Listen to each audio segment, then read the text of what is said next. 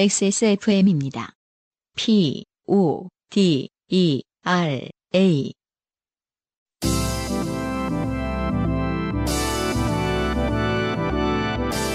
바이닐과 함께하는 요즘은 팟캐스트 시대.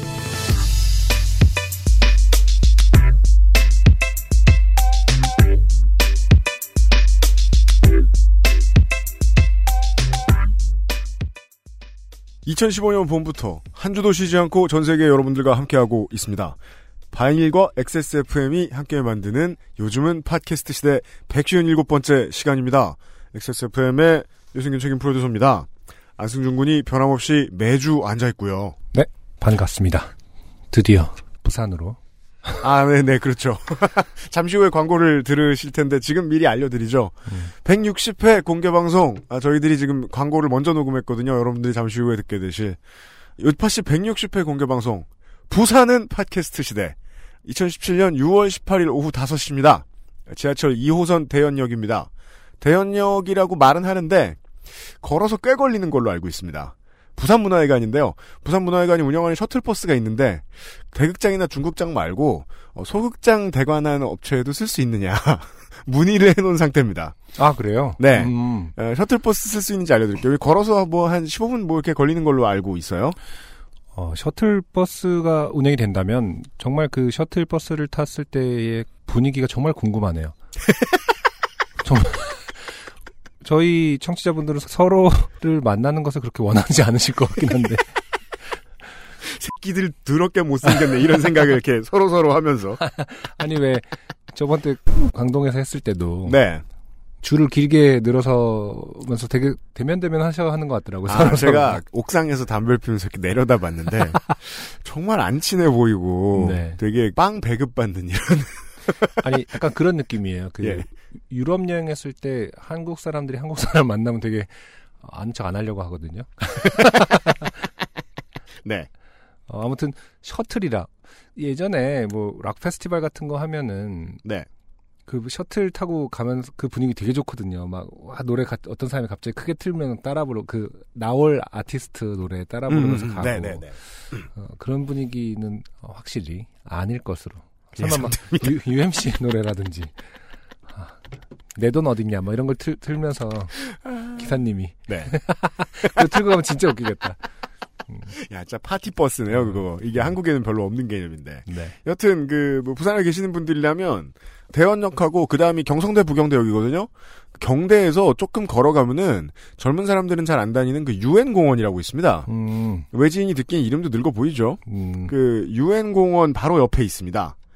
부산 문화회관. 음, 아무튼 아, 수영구나 뭐 남구 사시는 분들은 대충 위치를 아실 거고 아, 멀리서 오시는 분들은요 아, 지하철 2호선 대연역 정도만 기억을 해주시면 되겠습니다. 여튼 5시에 시작해서 어, 7시 반에 끝나고요. 네네. 예 이달의 게스트이셨던 이 리차드 파커스 씨께서 친히 네. 그날 부산에 가주겠다 네. 라고 해주셨어요. 네네. 네. 음. 아 그래서 리차드 파커스의 공연도 만나보실 수 있겠습니다.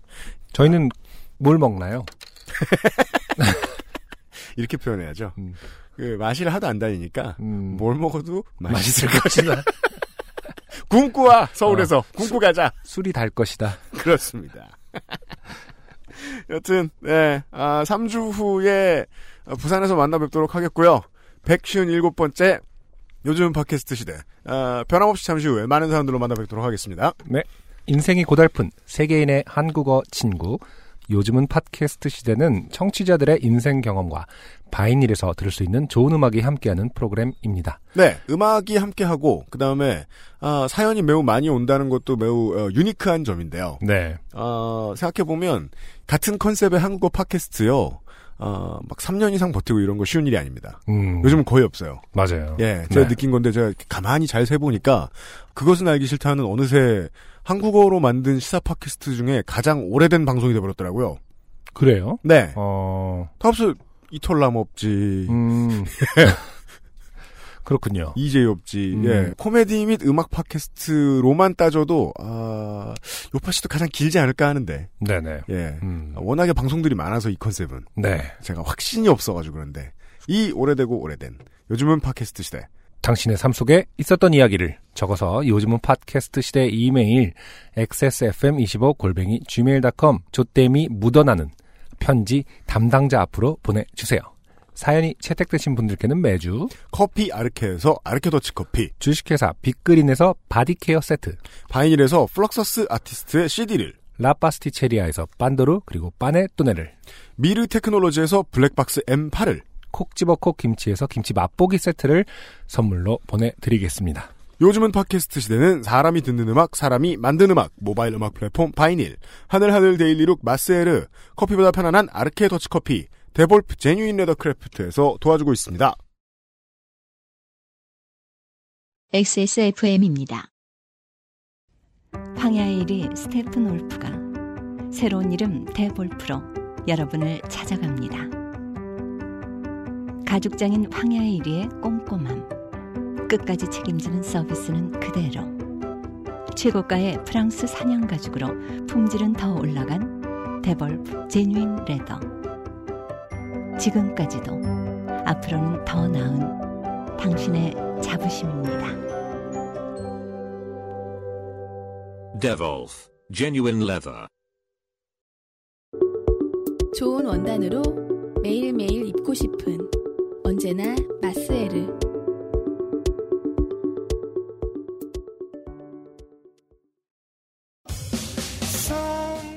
요즘은 팟캐스트 시대가 여러분을 만나러 갑니다. 요즘은 팟캐스트 시대 160회 공개 방송. 부산은 팟캐스트 시대. 2017년 6월 18일 일요일 오후 5시. 지하철 2호선 대연역 5번 출구 부산문화회관 소극장에서 여러분의 좋게 된 사연과 부산 보컬리스트 리차드 파커스의 공연으로 찾아뵙겠습니다. 티켓은 6월 3일 토요일 오전 11시 액세스몰에서 오픈합니다. 자주 가긴 어렵습니다. 꼭 만납시다. 광고 다시 들으셨겠지만은 어, 몇 가지 주의사항을 더 알려드리죠. 어, 티켓은 3일 전까지만 취소가 됩니다. 어, 스탭들이 지금 다 부산으로 내려가 버리기 때문에 예, 심지어 허드렛일하러 윤세민 기자까지 내려가고 이러기 때문에 네. 저희들이 지금 서울에 있어야 될 인력이 없어져요. 그 주말에. 음, 그래서 어, 3일 전에 취소를 하시면 아, 그 다음에 이제 티켓팅하기가 좀 곤란할 것으로 알고 있는데 저희들이 더 확인을 해보겠습니다. 3일 이후에는 티켓 취소가 불가능하고요. 오후 5시에 시작을 해서 저녁 8시에 끝납니다. 음, 아까 7시 반이라면서요.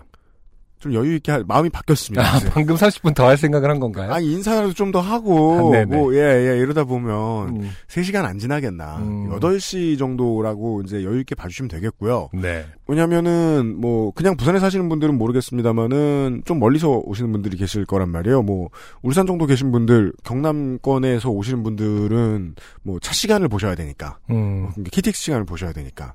예, 8시 정도에 끝을 낼 겁니다. 예. 그러네. 일요일이니까 또 맞아요. 네. 일요일 날. 하루를 어, 보내고 가시지 않을 분들이 많겠네요. 곧바로 가셔야 되는. 우리나 놀지. 음, 예. 우리나 출장이랍시고 놀지. 네. 보통 이제 오셨던 분들은 다시 대구로 돌아가실 테니까 일요일 날. 예. 그래서 저희는 뭘 먹나요? 아니 미치겠다. 세- 생각이 없는 것 같아서 아, 내가 너, 아니, 내가 알아봐야 되는 거지. 미포에 가자니까 회를 먹으러. 난 괜찮아. 어, 부산에 계신 청취자분들께서 어, 대연동 근처에 혹시 뭐 맛집이 있다면 아니 뭐 그 관광객은 음, 경대는 이제 힙한 그 동네 젊은이들이 가는 곳이고 그렇죠. 관광객 아저씨들은 바닷가로 빠져. 바닷가로. 빠져. 왜 그래? 우리가 갈 곳은 얼마 없어. 우리를 받아주는 곳은 얌전히 바닷가에. 있- 예. 그건 다음 일이고 훌륭하고 무시무시한 사연들이 많았습니다. 네. 아, 이분들의 후기가 답제했습니다. 네. 첫 번째, 음, 어, 우리 어, 미대 마술인 네. 김민경 씨의 후기입니다. 네. 어, 안녕하세요. 사연을 채택해 주셔서 감사합니다. 156회 마술사가 되었던 미대생 김민경입니다. 네, 네, 미술학원인 줄 알고 마술학원에 가셨다. 찾아갔으나 마술학원이었고 그렇습니다. 아, 그렇다고 해서 포기하고 나오지 않고 마술 수강비를 내고. 돈을 벌려고 갔으나 어, 돈을 내고 마술사 자격증을 따셨던 마술 일을 하다가 그렇죠. 그마저도 어, 적성에 맞지 않아서인지 그만두고 그만두신 이제는 마술도 다 까먹어버린 마술처럼. 김민경입니다. 네. 하루 종일 집에서 놀면서 트위터를 하고 있기 때문에 아. 요파시가 업데이트 되자마자 바로 들었습니다. 아 트위터 같은 거 이렇게 social 오래 붙들고 있으면서 하기 참 좋은 일이죠. 팟캐스트 듣기란. 네. 미술 학원을 다니면서 슬프게도 뭔가를 만들거나 하지는 못했습니다. 아, 마술, 마술 학원을 다니면서 네네네. 슬프게도 뭔가를 만들거나 하지 못했습니다. 만들기를 아주 못해서요. 아. 손재주가 없습니다. 음. 미대를 나왔는데 왜 못 만드냐고 원장 선생님께 한 소리를 들었지만 그렇죠 사람들의 마음은 이렇습니다. 어, 음. 심리학과를 나왔는데 왜 심리를 잘 모르냐 뭐 이렇게 생각하는 거죠.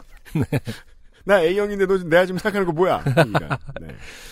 음, 한 소리 들었지만 공연 홍보 영상을 뚝딱뚝딱 만들어내서 그 뒤로 만들기에서는 제외되었습니다. 아, 음. 건강에 더 안 좋은 인생입니다. 이게 미대생들, 그렇죠. 다양한 미대생들이 있습니다만, 그렇죠. 컴퓨터 앞 미대생. 어, 영상이 특히 그렇죠. 사실 손으로 만들 일은 거의 없고 네. 네, 어, 컴퓨터로 작업을 많이 하고 또 아, 노가다가 심한 직종이죠. 아, 영상, 그, 영상. 아, 네. 심각한 노동. 음, 네.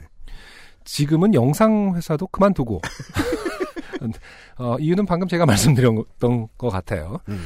어, 그만두고 마술사도 그만두고 그림 한두 장 근근히 팔아 냉면을 사 먹고 있습니다. 아. 그렇죠. 아 이게 또 미대인들의 음. 어, 큰 문제점 중에 하나요. 문제점이죠. 고질적인 문제. 뭔데요? 굳이 냉면을 좋아합니다. 어, 되게 비싼 거고 미대생 어. 일반화의 장. 아그 입맛이 까다로워요. 미대 아니 그, 그 냉면이라는 게 사실 아, 또 유명한 냉면집 가요? 그 얘기예요 지금 아, 하나의 그런 얘기인 거야? 제가 생각할 때는 네 을밀대 가시거나 뭐 요즘은 또그 평양냉면집이 음. 많아졌어요. 그러니까 젊은 평양냉면집 그 주로는 이제 뭐 서울 사대문 안에 있는 뭐 우레옥이라든지 그러니까 대로 끝나거나 옥으로 끝나는 그런 곳. 그렇죠. 네. 하나에 만 원이 넘죠. 음. 아, 그래요? 네. 저는 근데 그렇게 생각하고 저도 냉면 되게 좋아하거든요. 저는 두 가지가 겹쳐져 있잖아요. 그 냉면 매니아들의 직종이 대부분 많지만 굳이 일반화 했을 때 미대생이 많아요. 미대생과 음악하는 사람 진짜 많아요. 싱어송라이터들 어, 진짜 많고. 돈들도 없으면서. 그러니까 이그젝틀리 왜 그래, 꼭 그걸 왜? 먹어야 되는 거야. 거참. 저도 평양 그 와중에 저도 매니아 축이 아, 매니아이긴 한데요. 네. 하루에 두 끼 다 냉면 먹을 수 있고 뭐 이런 음, 사람인데 음, 이 냉면이라는 게 평양 냉면이라는 게 함흥 냉면이 아니라 네. 평양냉면이라는 게 사실 상당히 미미한 미묘한 맛의 차이를 갖고 있습니다. 그래요. 그렇기 때문에 네. 거기서 뭔가를 끄집어내는 그런 짓을 좋아할 수밖에 없죠. 아. 네, 제, 제 미묘한 지론입니다. 차이. 네. 미묘한 차이. 아주 맛 자체가 미묘하기 때문에 음. 이것저것 해석하기가 참 좋다. 아, 자기만의 냉면 철학을 아, 말 갖다 붙이기. 어, 갖고 있기가 참 좋다. 아. 네, 갖고 있는 척 하기가 좋다. 아, 힙해지기. 음, 그래서. 예, 그래서, 어, 미대생들이 그런 걸 또 즐겨 하는 거 같다고 저는 생각하는데, 네. 어, 김민경 씨도, 예, 벗어나지 못하고 있는. 청취자 여러분, 저는 밀면을 좋아합니다. 음, 네. 어, 여러분도 아시겠지만 저는 밀면을 무시하고 있죠. 그니까요. 네, 밀면은 맛이, 어, 너무 세다. 아, 레이시스트예요 어. 네. 그렇게 한두 장 팔며 살았는데, 얼마 전에 가벼운 사고를 당해서 손목을 다쳐 그것도 못하고 있습니다. 아. 그냥 놀고 있습니다. 음. 그리고 나이가 서른이 넘어서 어, 획기적인 직업 변경은 아마 없을 것 같습니다. 음. 앞으로 소드 마스터가 되는 게 아닌 이상 이 정도의 직종 변경은 없을 거예요. 아, 이거는 뭐 은연 중에 자신이 음. 지금 그 손목이 다쳤을 때 검술을 연마하고 있다는 얘기를 해주시는 건가요? 손목이 다쳤는데 할 수 있는 검술은 보통 그 어쌔신 크리드에 나오는 이렇게 손목 끝에 붙어 있는 칼 같은 그런 건가요? 네. 놀다가 좋게 된 사연이 또 떠오르면 음. 어, 또 사연을 보내겠습니다. 네, 김민경 씨 감사합니다. 네. 김민경 씨 같은 분이 우리의 되게 중요한 자원입니다. 음, 글쓸 시간이 많은 사람. 그렇죠. 네. 손목을 가벼운 사고를 당해서 손목을 다쳤다고 하셨는데 그리고 그 손목으로 지금 후기는 또 열심히 보내고 그렇죠. 계시잖아요. 아마 이게 사고랑 상관없을 수도 있거든요. 그냥 트위터 때문에 손목이 아픈 걸 수도 있습니다. 아, 터널 증후군. 가벼운 사고란 트위터 많이 한 것. 이제는 그냥 트위터 증후군이라고 해도 되지 않을까? 그러게 말입니다. 네. 예. 어, 트위터 중독자들과 함께하고 있는 요즘은 팟캐스트 시대. 157회 두 번째 후기는요. 네네. 이혜미 씨입니다. 음. 들어보시면 누군지 아실 겁니다. 다 두 분 다 지난주에 사연 보내셨던 맞습니다. 분들이네요. 안녕하세요. 지난 사연에 바퀴벌레 덱스터였던 이혜미입니다. 네. 정확한 표현은 아니라고 생각합니다. 음. 덱스터는 최대한 고민해서 악당만 잡거든요. 음, 네. 예. 이분은 이제 무차별한 살생을 즐겼다. 음. 사연 중간에 UMC님이 정말 친구들의 반응만으로 자기 객관화를 할 수 있었던 것인가에 관한 말씀을 해주시길래 추가 내용을 적어봅니다. 네. 사실 저는 여중여고 여대를 나왔고 아... 내 친구네. 아, 남중남고. 거예요? 예. 저는 하지만 남대는 아니니까. 근데 저희 과도 상당한 남초였거든요. 제가 있을 때만 해도. 그래요. 예. 음, 자. 그리고 본인이 이렇게 여학생들한테 인기가 없으면 그 자체로 남대입니다. 옷차림 신경 쓰길 하나. 자. 그중 처음 속했던 여자 집단인 여중에서 제 별명은 땡스코였습니다. 네. 아, 벌레 잡는, 해충 잡는 회사죠. 네. 그죠. 이게, 이게 이에미 씨한테 이런 말씀 드려야 돼요. 이 회사도요, 매년 그해 첫 그 시무식은요, 쥐 바퀴 위령제로 시작합니다. 음, 예, 쥐 바퀴 모기. 음, 혼자서 학교 뒷산이나 집에서 벌레를 학살하는 존재감 없는 학생이었던 제가, 비행 능력을 갖춘 벌레가 수업 시간을 지배할 때는 영웅이 되었습니다. 네. 그래서 저는 큰 해충, 괄호, 그냥 여중생들이 무서울 정도의 크기를 가진 수많은 벌레, 괄호, 음, 를 잡는 것은 상당히 좋은 일이고 네. 그 일을 즐겁게 하는 제가 남들과 다른 super power를 가진 사람 같다고 느꼈습니다. 그러나 그들의 생각은 해충도 생명체이긴 하지만 해롭고 너무 무서우니 없었으면 좋겠어 였고 제 생각은 오 사람에게 해로운 것들을 잘 제거할 수 있는 능력은 특별하군 과로 쥐도 잘 잡았음 과로 아, 였습니다. 네. 그리고 그런 저를 제일 많이 지지해주고 제게 가족도 주지 못한 유대감을 형성해준 친한 친구들은 당시 제 유일한 안식처였습니다. 그랬기에 그들의 표정과 말투에 절절히 드러났던 덱스터를 보는 자세는 제가 사실 영웅이 아니라 연쇄살인마의 초기 버전이라는 사실을 받아들이기에 충분했습니다. 그래서 저는 단지 그들과 같아지고 싶었고 친구들이요. 그때 친구들이 을에 좋아하는 드라마 등을 정주행하는 것으로 일반인 되기를 시작했습니다. 네. 재미없는 사연 뽑아주셔서 정말 감사합니다. 아, 저는 이혜미 씨의 사연을 들으면서 되게 먹먹한 느낌이 들어요. 정말 이? 정도로 네. 그 당시 친구들의 생각과 친구들의 지지가 중요했던 이 시절이라는 음. 것을 음. 다시 한번 느끼면서 음. 아, 나는 과연 그들에게 음. 어떤 사람이었을까도 생각하게 되고 무슨 네. 중고등학교 시절 얘기만 나오면 안승준의 참회를 들을 수 있죠. 최근 몇 달 동안은. 아, 내가 나는 그들에게 바퀴벌레는 아니었는가 오히려 어, 음. 생각을 그러니까 잡을 수 없이 큰 너무 커서 185짜리 바퀴벌레. 네. 아 뭐 그건 농담이긴 합니다만은 네. 뭐 아무튼 그렇기 때문에 음. 가족들조차도 음. 주지 못한 유대감을 형성해준 친구들이라는 음. 그 생각이 너무 음. 어, 간과하면 안 될 것 같아요. 그 정서 아이들을 이해하는데 혹은 뭐 그, 음. 그런 생각이 드네요. 사람이 어, 사회에 잘 어울리는 시민이 되기 위해서 음, 음. 예 친구가 얼마나 중요한가. 그러니까요. 그렇습니다. 그렇기 때문에 벌레 친구들이를 위해서 벌레를 사실 잡은 거고 음. 친구들이 영웅 취급을 해주니까 더 죽이게 되었던 건데 음. 친구들이 그것을 괴물처럼 바라보니까 그만두었다. 네. 아, 이게 상당히 저는 어, 한편의 동화를 본 것 같은 그렇습니다. 느낌이 드네요. 네. 음. 이혜미 씨 친구분들의 살인마 하나 에, 시민 만든 이야기. 아 이렇게 중요하다. 네. 어, 이혜미 씨 및 친구 여러분 감사합니다.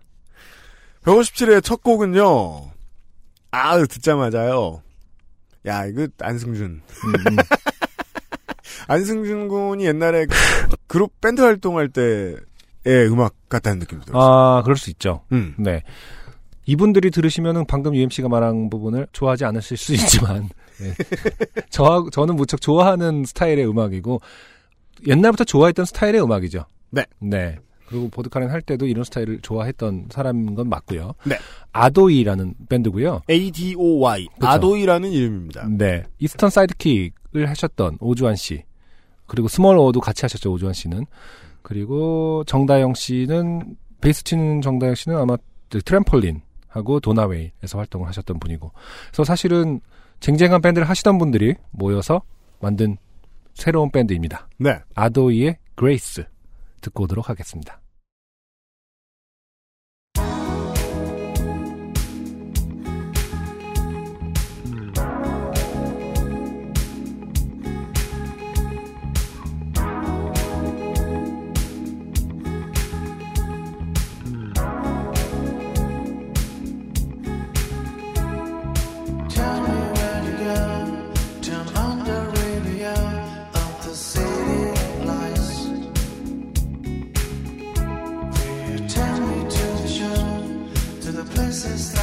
down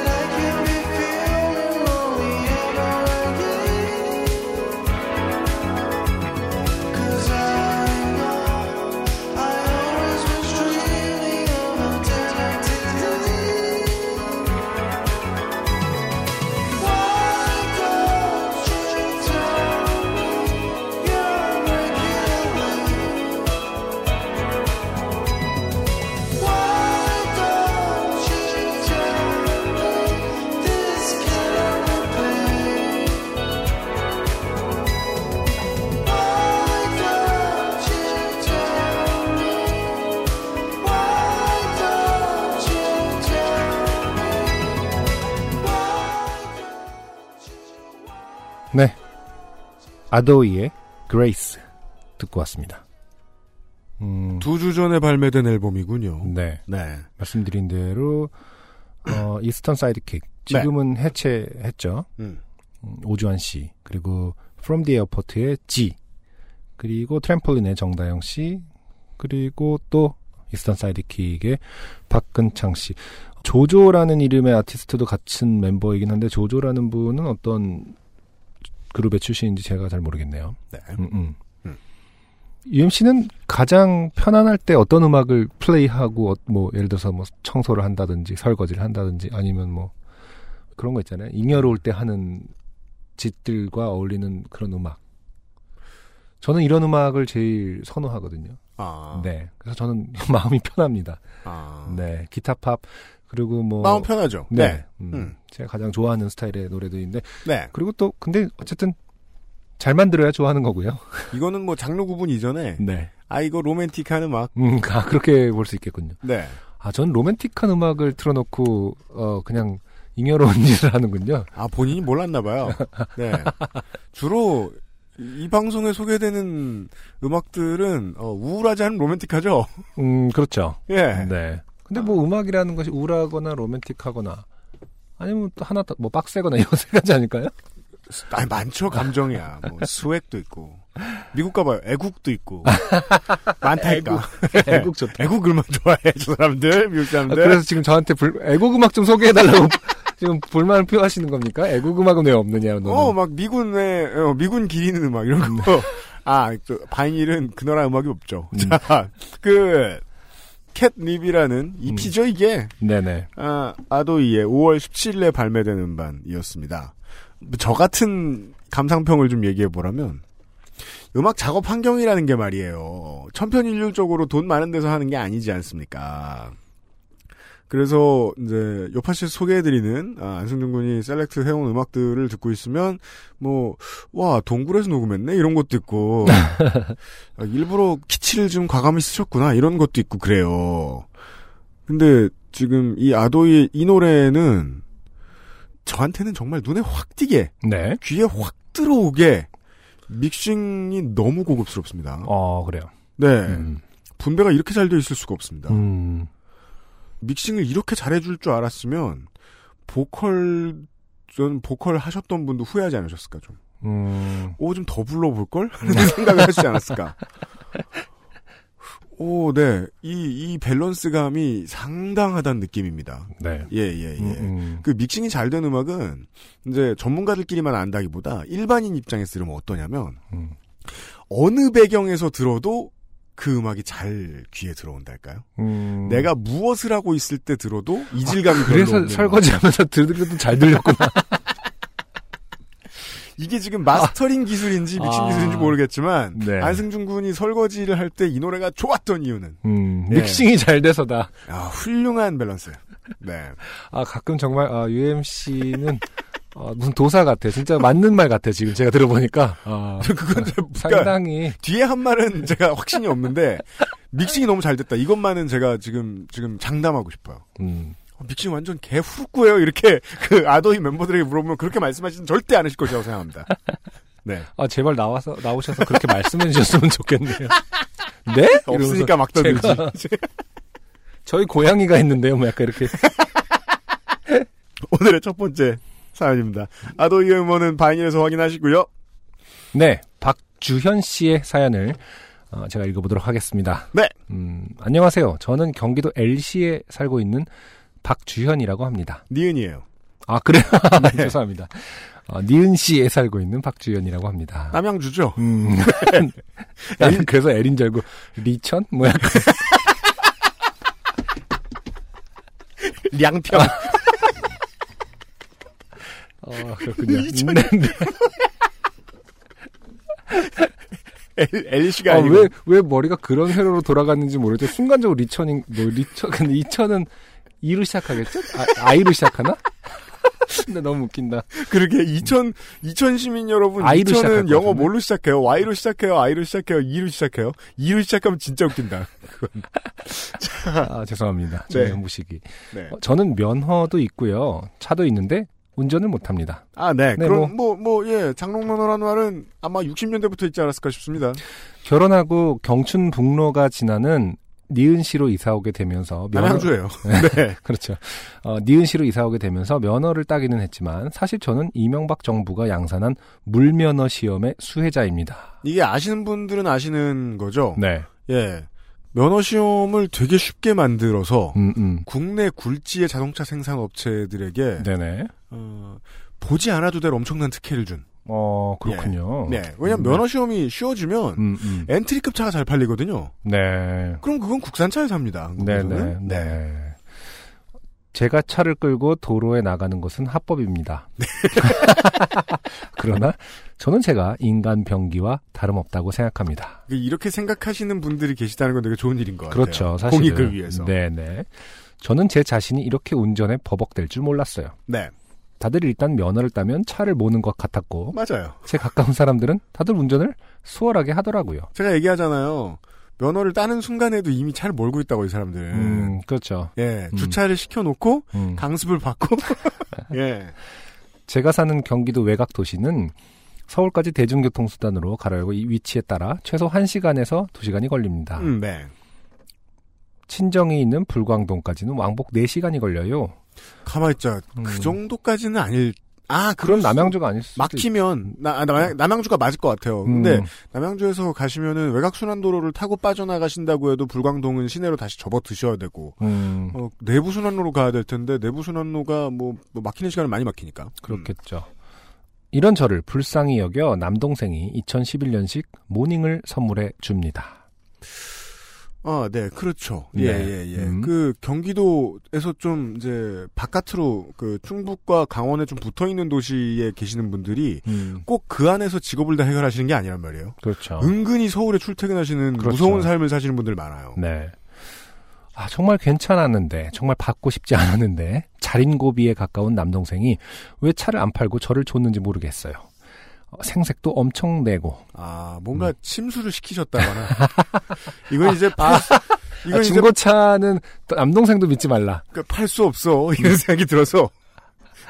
어, 안 받고 싶었는데 제가 불쌍하다는 가족들의 성화에 떠밀려 받았습니다. 음, 수리하는데 120만 원 들었고. 그러네요. 아, 침수됐었나 보네요. 네. 차의 컬러도 엄청 이상한 색입니다. 하얀색, 검은색, 빨간색. 에? 예- 예쁘고 평범한 색도 많은데 아, 아, 음. 난저 흰건발이라는 줄 알고. 예. 어, 왜 하필 그렇게 이상한 파랑색일까요? 이상한 파란색이라면 뭐가 있을까요? 한국의 차가. 음. 모닝. 글쎄 이상한 파란색 약간 그 울트라마린 같은 색이 있었던 것 같기도 하고 그래요. sky blue 그러니까 그 하늘색은 이상하다고 별로 말씀 안 하실 것 같고요. 뭔가 그, 메, 그- 멜론 비슷한 색깔의 그린색이 있었던 것 같긴 한데. 음. 음. 그래도 이름을 지어 주셨답니다. 이름은 옴브레. 왜 이름이 아, 이거예요? 그러게. 자, 미대생한테 설명을 들어봅시다. 이상한 파란색인데 왜 이름이 옴브레이예요? 아니 일단 옴브레는 그냥 업무인 건가요? 옴브레가 뭐죠? 무슨 뜻이죠? 남자 그냥 업무인가 보네요. 아, 이거, 저, 이거 미국말로 얘기해 주네요. 네. 그러게. 음. 네, 옴브레이. 저는 그래요. 개인적으로는 차에 이름을 붙이는 사람을 좋아하지 않아. 그렇죠. 좋아 좋아하진 않는 건 아니고 어, 어 신기하게 바라본다 정도. 전한발 더 나가서 얘기합니다. 사물의 이름을 왜 붙여요?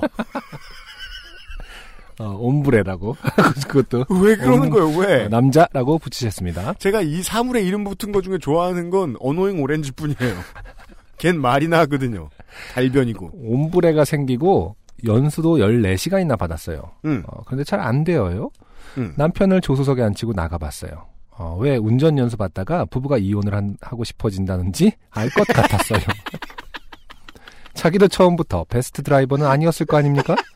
어찌나 윽박을 지르던지 살살 밟아 살살 살살 돌려 돌려 지금 핸들 돌리라고 나도 알아 내 마음과 옴브레의 마음이 다른 것을 어쩌란 말이야. 이름을 지어준 다음에 음 이 의인화도 시키고 있죠. 그렇죠. 아, 이름은 마음이 있어요? 의인화를 시키려고 지은 거겠죠. 네, 마음 없습니다. 엔진이 있죠.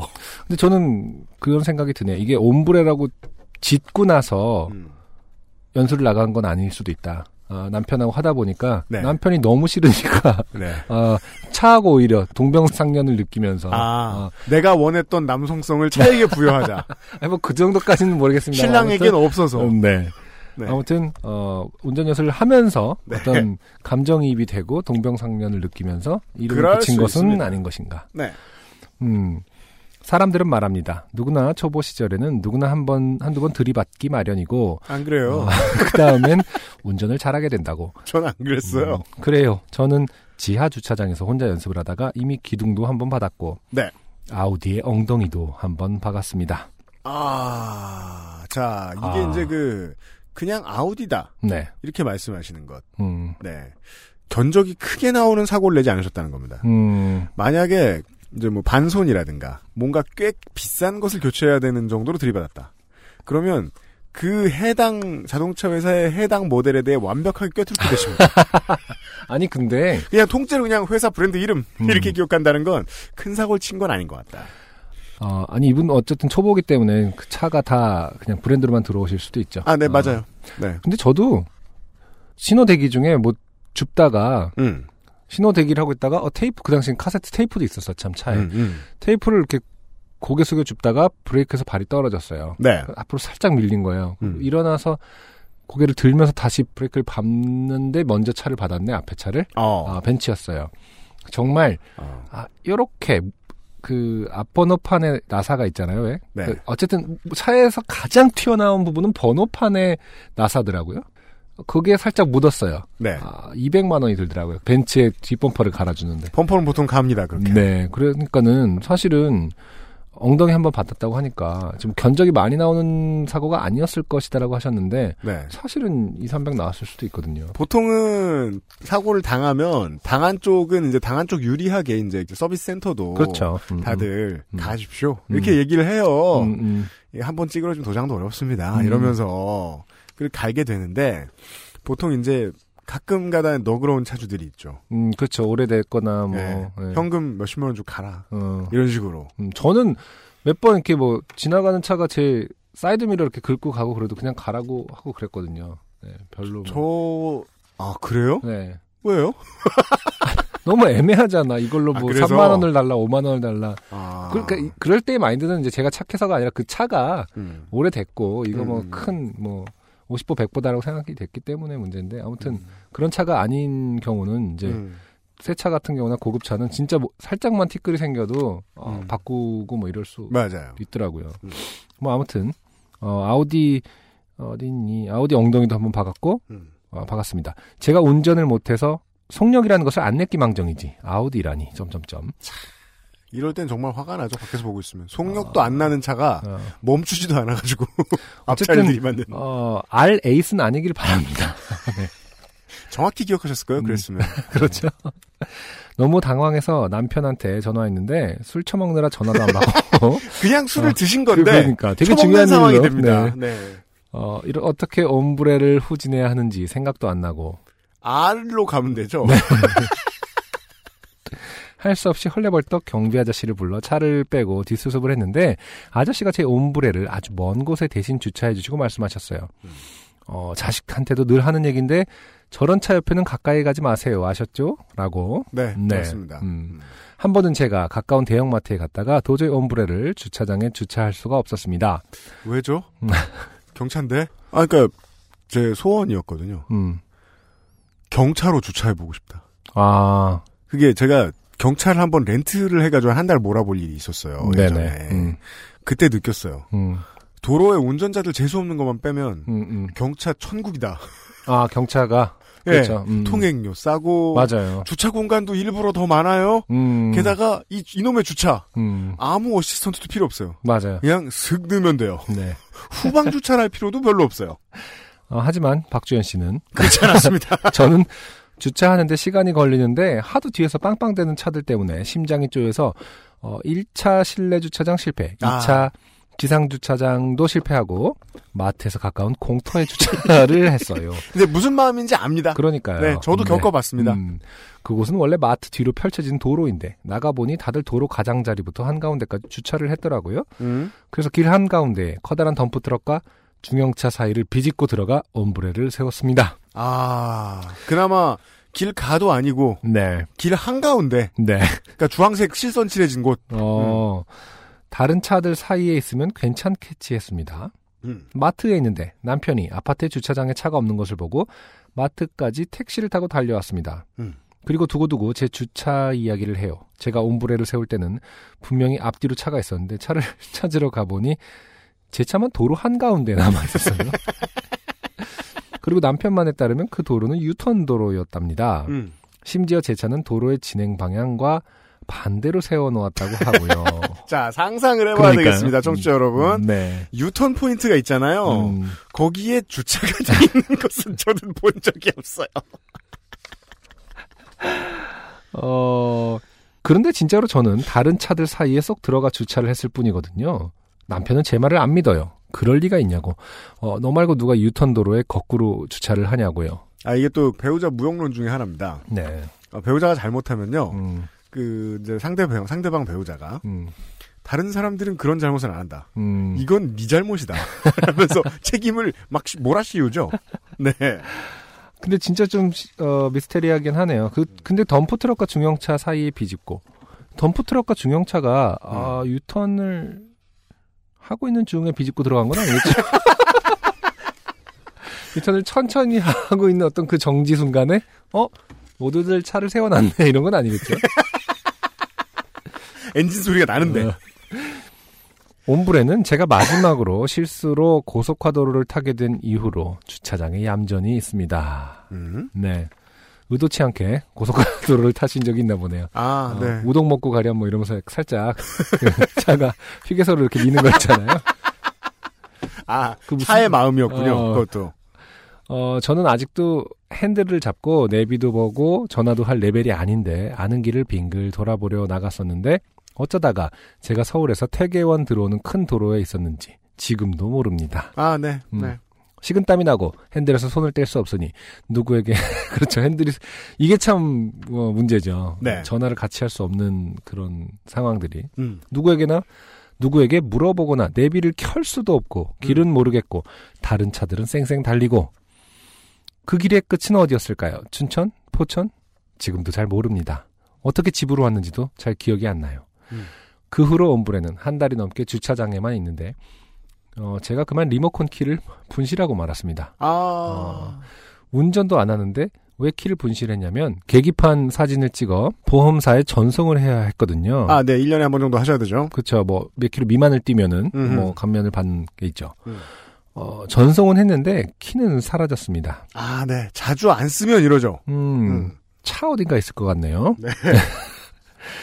당황해서 가로 열고 남편 말고 선배 언니에게 문의를 하니 그렇죠 남편은 이미 어, 네. 남의 편이 돼 있는 상태인 거죠 말 그대로 어, 선배 언니에게 문의를 하니 별일 아니다 가까운 수리센터에 가서 리모컨 키를 사면 된다고 했습니다 네. 그래서 물었습니다 어, 차를 끌고 가야 하나요? 언니는 허를 찔렸다고 생각도 안 해본 질문이라고 자신은 늘 차를 끌고 가서 샀다고 했습니다 음. 두 분께도 묻고 싶습니다. 키만 사와도 되는 건가요? 아니면 키- 그냥 키를 가지고 가서 복제를 해야 하나요? 잃어버려 봤어야 알죠?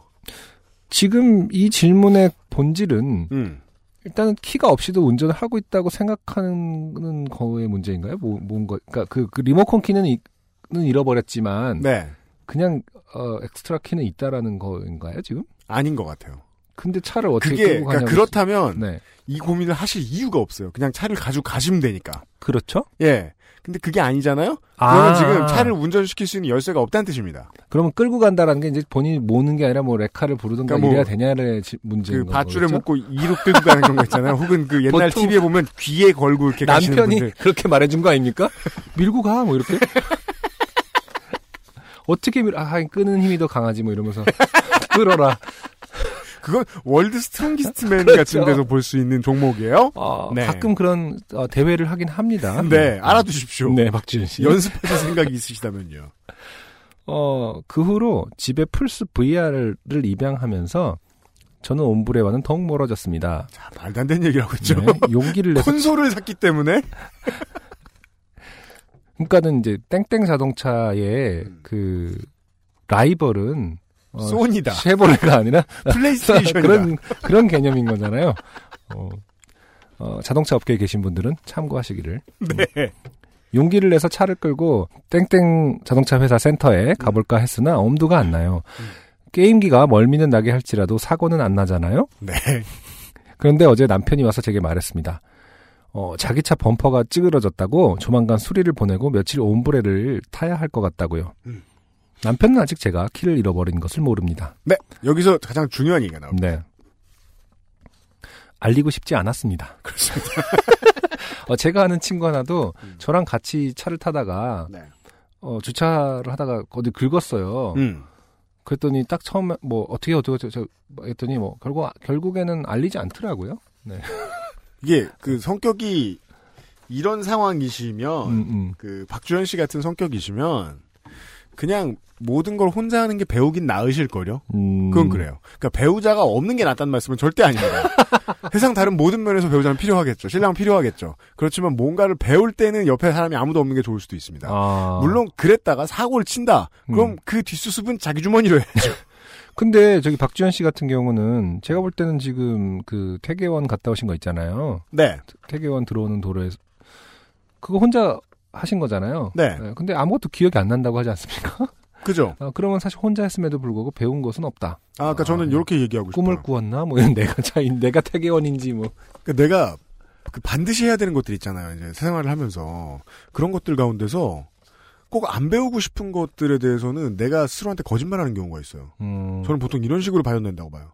이건 사회가 책임져 주겠지. 음, 뭐 내가 죽진 않겠지. 음, 혹은 점점점이 덮어버리는 거죠. 그렇죠. 외면. 예. 네. 근데 운전을 그렇게 생각하는 게 상당히 위험하잖아요. 근데 그런 분들이 은근히 있다니까요. 맞아요. 그러니까 그걸 뛰어넘으면 배울 수 있는데 어, 그 다음 단계가 나에게 필요 없다고 거짓말을 하고 있다거나. 음, 저는 불가능한 건 아니라고 봅니다. 네네. 네. 어, 제가 거꾸로 주차한 것을 두고도 진짜 15박 16일은 놀리고 잔소리를 했는데 배우자는 논리죠. 음. 네. 키가 사라진 것을 알면 뭐라고 할까요? 출장 연수라는 것이 있던데요. 이번에는 속성으로 출장 연수를 받아보고 어 음, 기땡 오토큐라는 곳으로 떠나볼까요? 어, 남편이 알기 전에 빨리 마무리를 지어야 하는데 걱정입니다. 음, 좋게 되었어요. 그냥 운전이라는 것 자체가 저에게는 좋게 되는 일 같습니다. 음흠. 그럼 긴 이야기를 읽어주셔서 감사합니다. 저는 온불에 배터리가 나가지 않았는지 한 번 한 번은 내려가 봐야겠다는 생각은 드는데 하나 남은 키 마저 잃어버릴까 두렵습니다. 아, 열쇠 하나 더 있으시군요. 네, 네, 그러네요. 음, 뭘 걱정하세요. 열쇠가 있는데. 음. 예. 근데 리모컨 씨였습니다. 키가 아닌가 보죠. 아, 그렇죠. 음, 네. 음, 리모컨 키냐 아니냐는 그다지 중요하지 않아요. 네. 예. 어, 박주현 씨의 사연이었습니다. 운전 멍청이들의 사연은 네. 많이 받지 않는 것이 되게 중요합니다. 모두가 화가 납니다. 사실은 사연을 듣는 박주현 씨 본인도 화가 나셨을 겁니다. 음. 내가 이래? 음, 다시 돌아보시게 됐겠죠. 네네. 그러니까 신날 때는 언제냐 유일하게 박주현 씨 본인이 사연 쓰실 때만 신나요. 네. 답답하거든. 신랑한테도 얘기 못하고 이해합니다. 네. 저는 10분 이해합니다. 음, 저도 지금도 사실 뭐 이렇게 어디 험한 코스에 가서 험한 데서 차 대고 빠지기 어려운 도로를 운전하고 이러면 저라고 해서 긴장 안 하는 거 아닙니다. 음, 몇 년째 혼자 계속 그 운전을 출장을 왔다 갔다 하고 있어도 네네. 차 없으면 못 살아도 음, 예. 어 그리고 저는 모든 운전자들 다 그럴 것 같은데 그러니까 아무렇지도 않게 잔소리를 많이 하시는데 운전 연수할 때 초보 시절은 잊혀지지 않거든요. 네. 예를 들어 뭐 내비게이션에 익숙치 않았을 때이 네. 내비가 100m 남았다고 하는 게 정말 100m 남은 걸까? 음, 이런 생각하잖아요. 네네. 그래서 500m 남았다고 하는데 450m 앞에 있는 교차로에서 빠지고 음, 그럼 딴 데로 가고 네네. 그런 경험들 음, 잊혀지지 않거든요. 그렇죠. 예, 초보라서 했던 경험들은요. 음, 어 중앙 분리대에도 뭐 아 분리대에 세우시진 않겠지만 저번 때 누- 어, 사연 보내주신 분 중에 한 분 중앙분리대 이렇게 차 올려놓으시지 않았나요? 어, 올려놓고 왔어. 뭐. 그건 기공. 네. 아, 아, 음, 여튼 오랜만에 만나는 아, 운전 바보의 사연이었습니다. 네. 네. 그리고 이것은 확실히 어맹부에게 책임을 물을 필요가 좀 있다. 음, 그냥 가다소다 몇 번 하고 면허를 내주는 게 어딨냐. 음, 예. 그런 생각은 다시 드네요. 네네. 박주원 씨 감사드립니다. XSFM입니다. 아르케더치 커피를 더 맛있게 즐기는 방법. 고소한 우유 한 잔에 아르케더치 커피를 넣어보세요. 커피의 산미와 우유의 부드러움이 조화를 이룬 아르케더치 라떼. 때론 친구보다 커피. 아르케 더치 커피.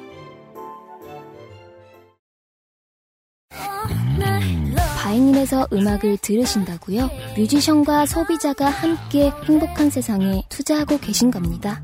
사람이 듣는 음악, 사람이 만드는 음악. 바이닐과 함께하세요. 돌아왔습니다. 네. 오늘의 두 번째 사연은 이정대 씨께서 보내주셨습니다. 네. 안녕하세요, 유형 안승준 군님. 그리고 사연을 읽고 선정하시느라 늘 좋게 되신 김상조 기술행정관님. 저는 이제 직장 5년 차에 접어들고 있습니다. 제가 직장 이제 5년 차거든요. 음, 예. 아직 막, 아, 뒤지고 싶네, 하기 싫어서. 이렇진 않아요. 네. 직장 5년 차는 살만한 것 같아요, 아직은. 음, 그리고 역시 모두와 마찬가지로 종종 떠올라 이불킥을 하게 만드는 신입사원 때의 추억을 가지고 있죠. 네. 제가 다니는 직장은 300명 정도의 직원이 있는 기업 교육 및 컨설팅 업체로 원래는 부서별로 적당히 알아서 석사 이상의 학력자를 아름아름 선발해 오다 2013년부터 공채 형태로 신입사원을 뽑게 됐습니다. 네. 운이 좋았던 건지 나빴던 건지 알 수 없지만 저는 석사가 아닌 학사나 불행이었고 원래대로라면 원서를 써볼 기회조차 없었을 회사에 최종 합격을 하게 됐습니다. 음, 규모가 작은 회사라 크게 두 부분의 사업 영역이 있었고 신입사원들은 각 부문별로 뽑혔습니다. 그리고 약 한 달 반의 교육을 마치고 배치되고 싶어하는 부서를 3순위까지 적어냈습니다. 마침 제가 지금 일하고 있는 부서에 학교 같은 과에 전혀 모르는 선배가 일하고 계셔서 그 부서로 지원을 하게 되었죠. 자, 지금까지 문장을 보시면 어. 다중인격. 그 뭐 하나 일관성이 없는 그냥 아무 상관없는 얘기들이 막 네. 늘어. 네. 게다가 마지막에 마지막에 이게 이제 그 어. 지금 일하고 있는 부서의 과에 모르는 선배가 일하고 계셔서 지원을 했다니. 네네. 예, 이건 음. 당최 저희조차 예상하기가 힘듭니다. 그래도 잘 모르긴 하지만 어, 선배가 있다라는 소문을 듣고 어, 어떻게든 그런가요? 어, 도움이 되지 않을까. 그래서 저는 지원을 했다. 뭐 이런 아. 말씀이신 것 같죠? 그제 주변 사람들이 인생, 인생 사는 거 보면 네. 학교 선배 있는 회사 다녔다가 다 짜증 나가지고 개고생하거든요. 어, 우리 선배들이 이상한 건지, 그러니까 우리 내 동기나 이런 사람들이 이상한 건지. 어. 부서 배치되는 순간부터 어쩌면 저의 불행을 예고라도 하듯 모든 부서원들이 워크숍을 가고 저와 동기 둘만 남아 첫 배친 날 울려오는 전화를 받지도 못하고 멀뚱멀뚱 자리를 지키고 앉아 있었습니다. 네. 왜 못 받았을까요? 보통은 만 사회초년생이면 전화 당겨받는 법을 몰라서 음, 어, 혹은 받아도 할 말이 없죠. 그렇죠. 회사 처음 갔을 때 제일 짜증나는 게 그거죠. 전화를 받았는데 할 말이 없어요. 그리고 이 실무자들은 바쁘니까 되게 빨리 말하잖아요. 전문 용어를. 음. 외국말 같아요. 음. 처음 들으면. 네. 그래서 진짜 얼어붙죠. 땀이 삐질삐질 나고.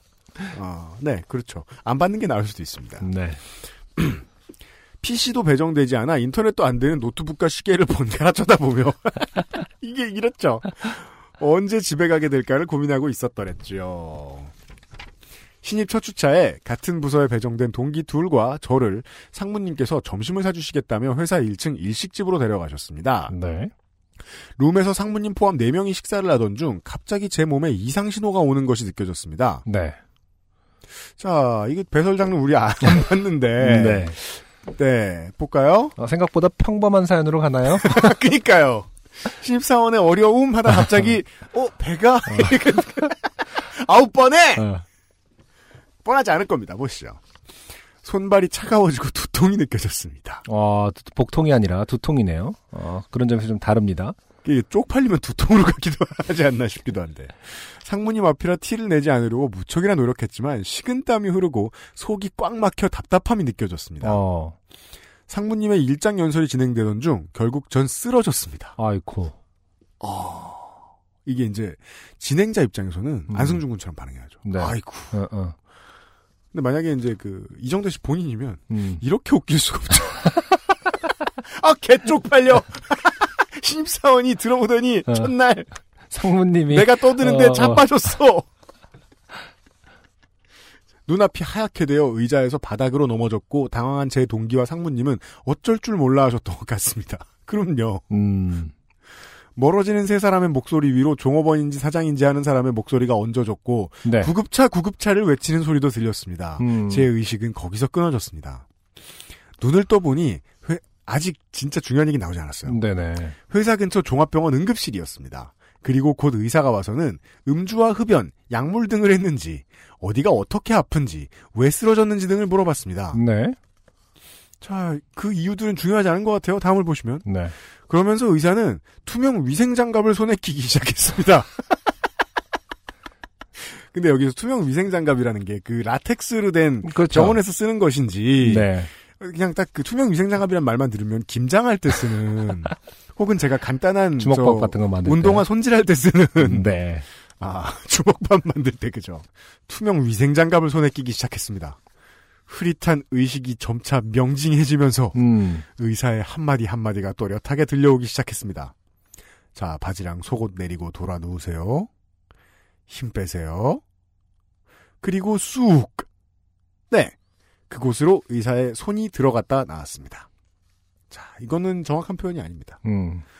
손이 들어갔다 나오면 안 된다. 아, 손가락이겠죠. 그래, 그래서는 안 된다고 생각합니다. 네. 네. 왜 그 진찰이 필요했는지는 모르겠지만 어쨌든 저는 그렇게 좌약 외에 다른 것이 들어가는 경험을 하고야 말았습니다.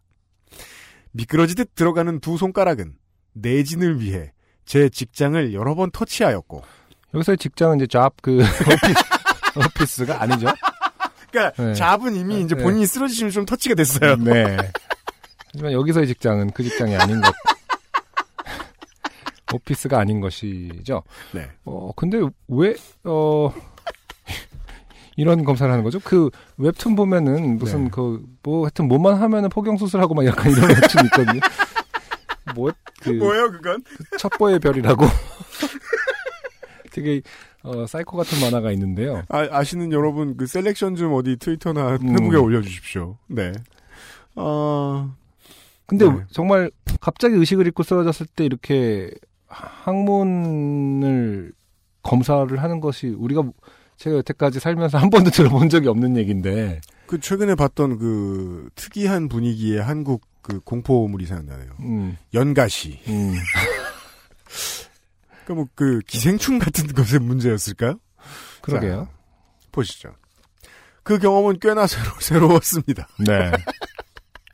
그리고 그 경험은 최근에 박근혜 게이트로 인해 구치소에 수감된 많은 정관계 인사들의 검사에 대한 약간의 동정심과 연민을 갖게 하였습니다. 아, 구치소에 들어갈 때는 같은 검사를 하나 보죠? 받아야 됩니다. 어, 네, 음. 해야 됩니다. 그렇게 검사를 마치고 제게 내려진 확실치 않지만 그럴 것 같다는 질병의 이름은 길버트 증후군이었습니다. 음, 아마 대부분 처음 들으시는 이름일 겁니다. 네네. 다른 것은 모두 정상인데 간 수치 중 빌리루빈이라는 적혈구 수치가 높은 것으로 아, 네. 증상으로는 피로감과 무기력증을 동반합니다. 네. 특히 과음을 하거나 과도한 운동을 하면 안 된다고 의사가 주의를 줬습니다. 음, 그러면서는 일상생활에 거의 지장이 없기 때문에 딱히 먹을 약도 없다고 했습니다. 네. 하지만 일상생활에 지장이 없다는 의사의 말조차 제겐 청천벽력 같은 소리였습니다. 음, 당시 제 취미는 한밤에 혼자 마시는 맥주와 일주일에 두세 번 과격하게 운동하는 주짓수와 자전거 타기가 전부였기 때문입니다. 네. 물론 유형께서 통풍이 있다고 맥주와 치킨을 끊지 않으셨듯 음, 아닙니다. 전 줄였습니다. 네. 이것 보세요. 음, 음. 혹은 그 둘을 따로 먹습니다. 최대한의 노력을 한다고요. 저 또한 여전히 음주를 즐기고 있습니다. 한 가지 다행인 것은 2년 전 아이가 태어난 이후로 주짓수는 잠시 쉬고 있다는 것입니다. 네. 전혀 다행이 아닙니다. 음, 아이 돌보기는 더 과격하죠. 주짓수는 잠깐 하면 끝나지. 주짓수를 할 힘이 없는 거죠, 지금. 네. 그래도 이 병으로 인해 회사 및 고객사들과 먹는 술자리에서는 첫 잔 이후의 술들을 거절할 수 있게 되어 제가 원하는 때에 원하는 만큼만 술을 마실 수 있게 되었습니다. 음, 좋게 된 일 중 다행인 부분인 것 같습니다. 그죠? 요즘은 그래도 먹어라고 말할 정도의 또라이들은 몇 남지 않았어요. 네. 네. 긴 사연 읽어주셔서 감사합니다. 모든 북방구 중리도의 요파시 청취자분들 그리고 유형 안승준 군님, 김상조 기술행정관님 더워지는 날씨에 건강하시길 바랍니다. 네. 어, 네. 이정대 씨 감사드리고요. 그 이게 이제 이 무슨 증후군? 길버트, 길버트 증후군의 아, 뭐 저거 side effect인지 모르겠습니다만은 아, 상당히 어, 놀라운 자리에 오타가 많으세요. 음, 네. 첫 잔 이후의 술들을 거절 힐 수 있게 되어 네. 아니, 어, 근데. 원하는 만큼 민 술을 마실 수 있게 김상저 기술행정관님 등등. 네. 아, 근데, 음, 보통 응급실에서 이렇게 곧바로 길버트 증후군을 의심하여, 네. 어, 항문까지 검사를, 그러니까, 한다. 직장을 검사한다. 라는 것은 상당히, 음. 어, 웃기는 것과는 별개로 상당히 발빠른 대처일 수도 있겠네요. 아, 그렇죠. 예, 보통은 이제, 음, 뭐, 과로하셨어요 라든지 뭐 이렇게 끝날 수도 있는 문제인데, 음, 맞아요. 어, 곧바로 길버트 증후군까지 의심을 하고, 뭐 이렇게 적절한 조치를 그렇습니다. 취했다면 대단한 조치이고요. 네. 만약에 아무런. 아무리 찾아봐도 의학적으로 어, 이것은 할 필요가 없는 것이었다. 그러면 이렇게 된다면 이제 그것은 알기 싫다에 제보를 해줘야 됩니다. 그렇죠. 이정대 씨는 이제 갑자기 큰 충격에 빠지시는 거기 때문에 저희가 굳이 알려드려야 되는지 안 알려드려야 네. 되는지도 좀 어, 의학 노동자 여러분의 어드바이스를 부탁드리겠습니다. 감사합니다. 오늘의 두 번째 노래를 듣고 오죠. 네, 오늘의 두 번째 노래는 소규모 아카시아 밴드의 보컬이시죠. 송은지 씨의 솔로 프로젝트 어, 싱글이 발매되었네요. 어, 폭스 파인더라는 곡을 듣고 오도록 하겠습니다.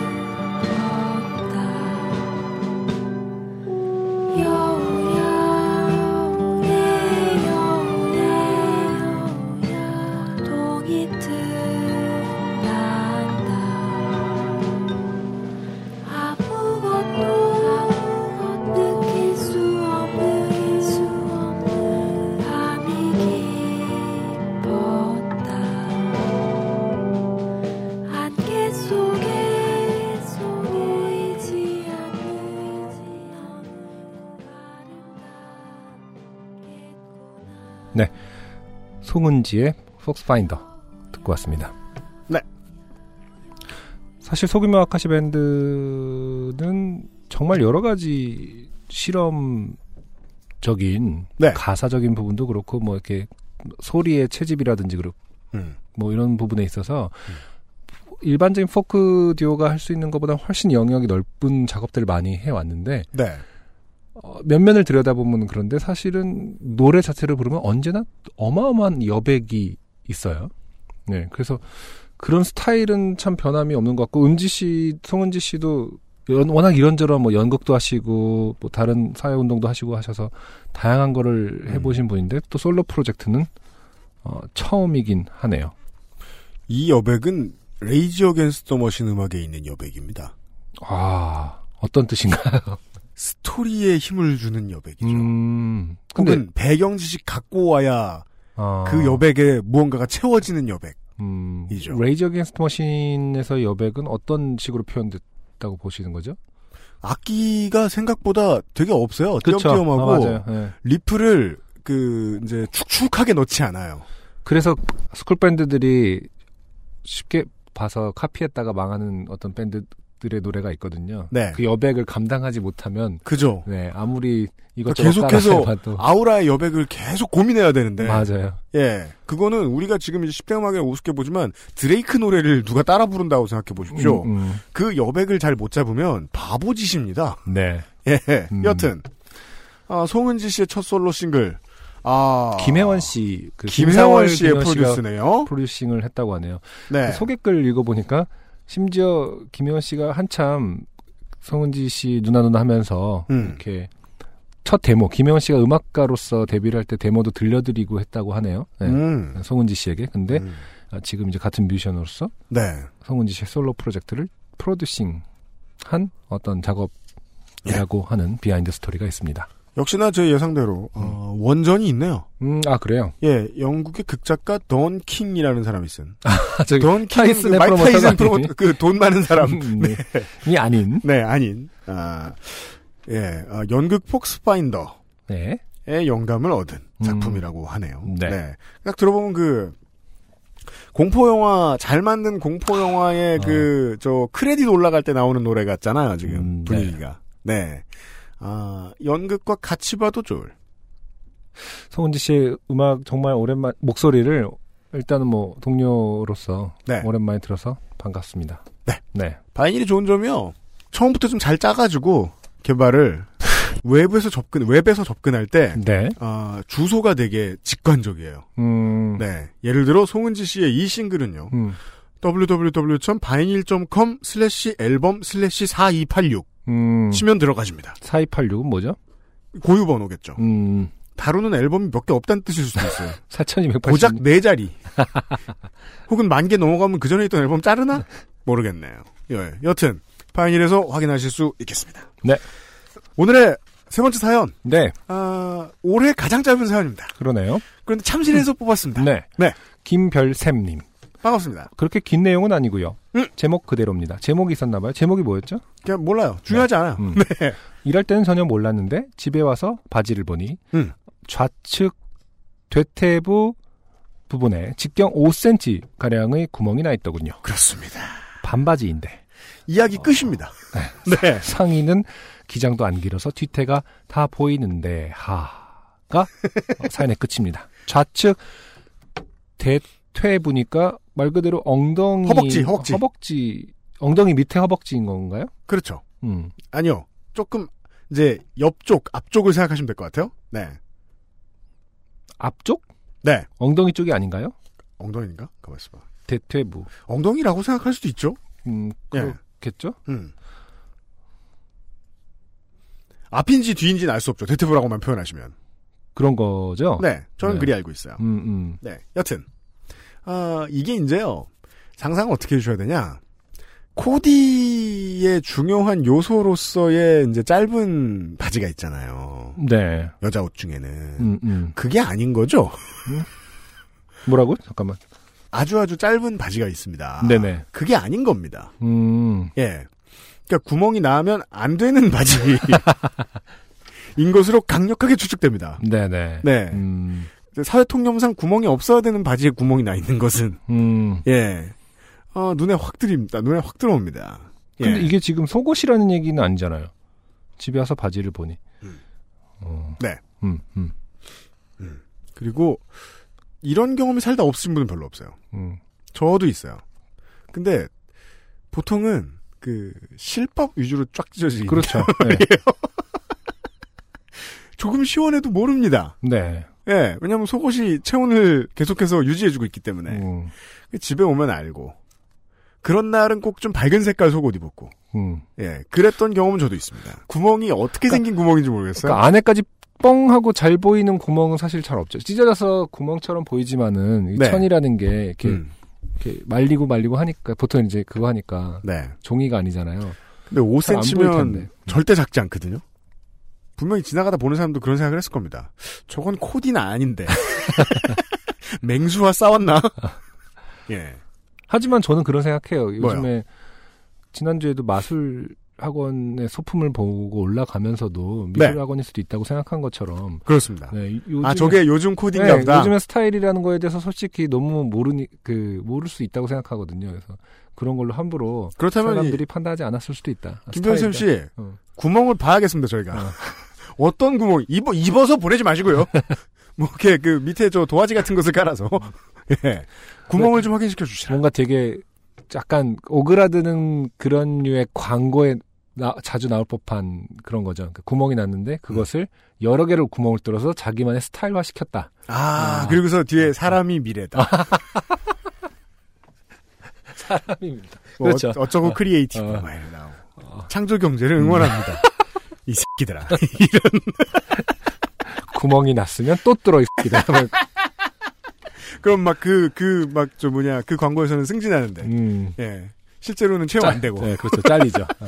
변변 777 못하게. 뭐. 예, 계속 비정규직 예 갱신되고 계약. 음. 네 김별샘 씨 어, 추가로 이 자료를 보내주시기를 강력하게 요청드립니다. XSFM입니다. 주름과 질감이 살아있지만 변형되지 않고 두꺼운 가죽 제품. 선명한 색상에 일반 명품을 웃도는 퀄리티의 가죽 제품. 황야의 이리 데볼프 genuine leather.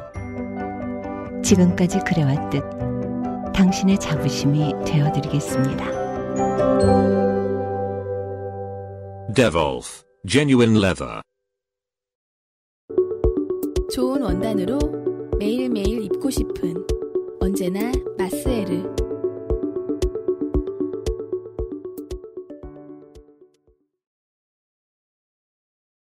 끝으로 강석호 씨의 사연입니다. 네. 짤막합니다. 한나라 요파 씨와 새누리 요파 씨를 다섯 번째 정주행하고 있는 한수 이북의 작은 도시에 살고 있는 양주. 량, 량주. 리천. 어, 한수 이북의 작은 도시에 살고 있는 30대 초보 개저씨입니다. 음. 언제나 즐거운 방송 만들어주셔서 감사합니다. 사연은 제가 여럿을 좆되게 만든 일입니다. 10년 전쯤 저는 전역을 하고 복학을 하고 한 학기를 마칠 때입니다. 호주 워킹 홀리데이를 앞두고 준비 중에 학회장 선거에서 좆되고 싶으면 날 뽑아라! 라고 거절의 의미로 유세를 하였지만 왜인지 학회장에 선출돼요. 음. 이게 지금 트럼프가 당선된 이유입니다. 네. 아, 호주행을 포기하고 신입생을 위한 신입생 오리엔테이션을 준비하고 있을 때의 일입니다. 네. 저는 신입생 오리엔테이션의 날짜와 장소를 정하면서 간호학과가 저희 과와 일자와 장소가 겹친다는 걸 알게 되었습니다. 음. 그곳에 강당은 하나였기에 일정을 조율하고자 저희 작업실에서 간호학과 학회장과 만남을 갖게 되었습니다. 네. 그 당시에 간호학과는 체육학과에 맞먹는 매우 강한 군기 문화가 있었던 과였습니다. 음. 체육대회에서 아무도 모르는 교가를 한 명도 빠짐없이 떼창하는 모습이 굉장히 인상이 깊었던 느낌이 있었네요. 어. 아무튼 뭔가 강한 느낌의 그들과 만남을 가지게 되었습니다. 저희 작업실까지 찾아와준 학회장과 임원들에게 차라도 한 잔 대접하고자 옆에 있던 후배에게 커피 몇 잔을 부탁을 하고 얘기를 나누려는데 음. 간호과 학회장분의 표정이 조금 심상치 않음을 느꼈습니다. 네. 그리고 다시 온 후배는 빈손으로 시무룩한 채 돌아왔지요. 네. 왜 빈손일까요? 음. 본인이 벌컥벌컥 멋이 맞아서? 어. 무심코 옆에 있는 후배라고 생각했었던 아이는 그 당시 1학년이었던 여학생이었고, 조교실에 커피를 타러 갔다가 조교 형에게 혼이 나고 왔던 것이었고, 네네. 조교가 커피 타러 왔는데 혼을 왜 내죠? 음. 그 과도 분위기 안 좋나 보네요. 간호학과 학생의 분들에게는 뭔가 굉장히 안 좋게 보였을 것이었겠죠? 여학생에게 커피 심부름이나 시키는 학회장이라니. 아, 전 뒤에 무슨 사연이 있을 줄 알고 그거 기다린 건데, 네. 그래서 조교 형이 네가 왜 이런 거를 하냐? 저기 누가 이런 걸 후배한테 커피를 타오라고 시키냐? 어, 과장 오라 그래. 어, 뭐 그런 건 줄 알았는데 그냥 혼이 그냥 온 나, 거예요. 그냥 혼이 났네요. 내용 이게 되게 이상합니다. 잘 보십시오. 잘 음. 따라와 주십시오. 이 거의 Get Out 같은 어, 반전이 있어요. 어, 물론 인종차별은 못 없습니다. 네. 자, 그것도 99%가 여학으로 이루어진 과의 대표들을 불러놓고요. 여학생에게 커피 심부름이나 시키는 학회장이라니. 그것도 99%가 여학으로 이루어진 과의 대표들을 불러놓고요. 네. 아차하는 순간이 많이 늦긴 했지만 아무튼 일정 조율은 끝내고 그들을 배웅하고 조교형에게 혼이 났습니다. 음. 지나버렸으니 후회해도 소용없죠. 어, 맞는 거 같네요. 그럼 그런 조교, 거 같네요. 예, 조교 형이 네. 어, 왜 까마득한 후배 데려다가 뭐 이런 거 시키냐고. 그렇죠. 음. 음. 그 이후로는 뭔가 최대한 할 수 있는 한 모두 직접 하려고 하게 됐습니다. 덕분에 제 많은 부족함도 느끼게 되었죠. 지금의 시대에서는 소셜이나 인터넷에서 이런 글이 나오면 뼈도 못 추리겠죠. 그때 이후로 항상 그 일을 생각하면서 뭔가를 결정하거나 행동할 때 한 번 더 생각을 하게 되었네요. 네. 많은 것을 깨닫게 된 아주 부끄러우면서도 후회되는 경험이었습니다. 네. 이게 끝이면 당첨이 안 됐죠? 음, 그렇죠. 그리고 저는 대학원에 진학하여 나온 뒤 작은 카페를 운영하는 자영업자가 되어 완벽한 테크의 요파시스트가 되었답니다. 네. 물론 예상하셨듯이 커피 심부름을 하였던 여학생과는 9년 연애 끝에 결혼을 하고 왜 저희가 이걸 왜 저희가 이걸 예측할 이게? 이게 뭐 뭔 소리야 이게 아, 요파 아니- 처음부터 다시 듣고. 그러니까 어, 우리가 뭐 우리- 결혼하면 다 소개시켜 주는 줄 알아요? 그리고 무슨 아무 일이나 하고 다 결혼만 하면 되는 줄 알아? 아니 그 훨씬 되게 나쁜 분이니까 성, 성함 강석호 씨 네. 차라리 커피를 시켜 왜 결혼을 해 사람 귀찮게 어, 스토리가 뭐야 이게 그, 나참 차라리 황당해서 커피를 시켜 되게 웃기네요. 그러니까 아내분께서 정말, 어, 싸우고 나서 되게 힘, 싫을 때, 그때 그냥 커피를 탔으면. 그러니까 이게, 사- 이, 보자고요 한 번 더 만나고, 한 번 미안한 사과도 안 받고, 내가 반성했어라는 사과도 안 받고. 사연만 보고 있으면 네. 강석호 씨가 야 내가 아까 그 일은 진짜 미안하니까 우리 결혼하자 그러니까. 그리고 뭐예요, 우리- 이게? 그리고 우리는 그걸 예상했다는 거잖아요, 지금. 우리가 이걸 왜 예상해요 무슨 일만 있으면 결혼하는 게 세- 세상 음.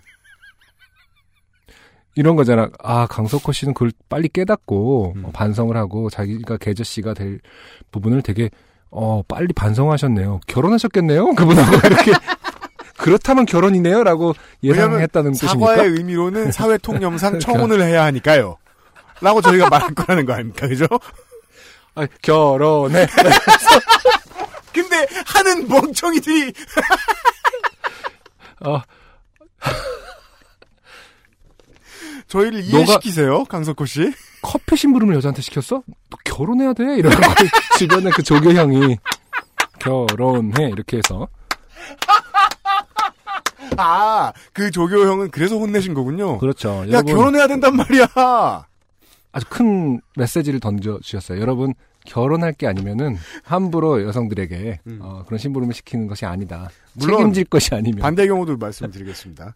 내가 결혼하고 싶은 여성에게 커피 심부름 시키라는 뜻이 아닙니다. 그렇죠. 아시겠죠? 그렇게 해석하면 그러니까 아무것도 이건. 그러니까 그 의미 없다고요. 중요한 얘기 없어요. 아시겠습니까? 강석호 씨가 글 이상했었을 뿐입니다. 자, 다시 한번 확인하시죠. 물론 예상하셨듯이 커피 심부름을 하였던 여학생과는 9년 연애 끝에 결혼을 하고 음. 지금은 쌍둥이의 엄마가 되었습니다. 그이 문장이 네. 이렇게 앞에 그- 그거를 물론 예상하셨듯이를 이렇게 붙이면 안 되거든요. 그래서 아 이러면 쌍둥인데 막 약간 이런 것까지 예상했을 리는 없잖아요. 아, 그러니까 아, 저희가 심부름 시켰다가 결혼한 경우는 대부분 쌍둥이던데 뭐 이렇게 예상을 하지도 않았을 뿐더러 잘 맞춘다, 잘 맞춘다 이렇게 후기 보내주시는 분들 하는데요. 그거는 다 글에 근거가 있으니까 그런 거고요. 아니 뒤에 읽어주세요. 되게 더 여전히 뭐랄까 아주 뻔한 결말이긴 뭐 하지만 어떤 게 뻔한 결말이라는 건지 하나도 안 뻔한데 그니까 말이에요. 이거 그래도 지금도 가끔 이야기를 하면서 혼나면서 우애를 두텁게 하고 있답니다. 두서 없는 이야기 읽어주셔서 가장 정확한 분석입니다. 네. 두서가 너무 없습니다. 강석호 씨의 사연 중에 쓸만한 문장은 두서가 없는 이야기. 두서 없는 이야기 읽어주셔서 감사드립니다. 고마운 줄은 아시네. 아, 언제나 좋은 방송 해주시고 항상 즐거운 시간 만들어주셔서 감사합니다. 그럼 이만 줄이겠습니다. 강석호 씨 감사합니다. 네, 감사합니다. 네. 음, 그러니까 그 아내분께 부탁을 드려야 되는 걸까요, 이건? 음, 예. 커피를 탔기 때문에 결혼한 거야. 반성하는 모습에 아, 반성하는 모습에 음, 홀딱 반하요. 본인이 청혼했느냐. 음, 네. 이런 당혹스러운 사연이 네. 이번 당혹스러운 사연들이 이번 주 요파시 사연이었습니다. XSFM입니다.